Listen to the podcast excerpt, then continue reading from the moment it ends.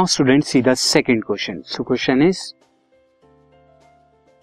a ball is thrown up एक ball को ऊपर की तरफ़ फेंका गया attains a maximum height of 20 metre और उसने 20 मीटर की हाइट जो है अटेन की।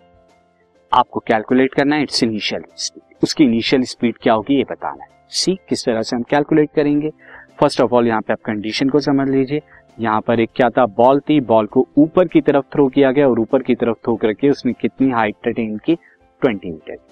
सिंस इसकी इनिशियल वेलोसिटी कुछ होगी बट फाइनल वेलोसिटी तो ऊपर जाके मैक्सिमम हाइट पर ज़ीरो मीटर पर सेकेंड हो जाएगी।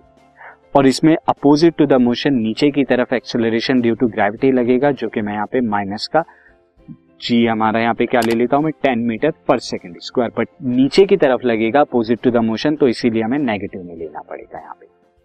सो so, हम यहाँ पे लेंगे so its initial velocity its initial velocity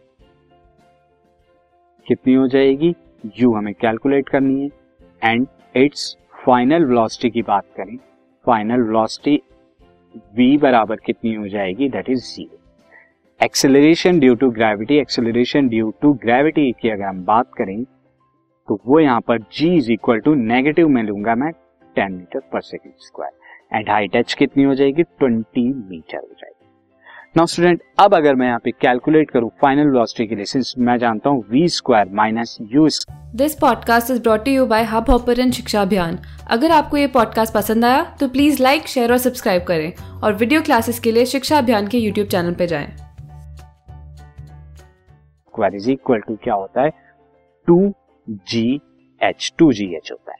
तो वी स्क्वायर यहाँ पे हमारा ज़ीरो हो जाएगा माइनस यू स्क्वायर निकालना है अब इंटू टू इंटू ये जी कितना है? दिस इज़ माइनस के टेन दिस इज़ माइनस के टेन इंटू में एच कितना है? ट्वेंटी हो जाएगा।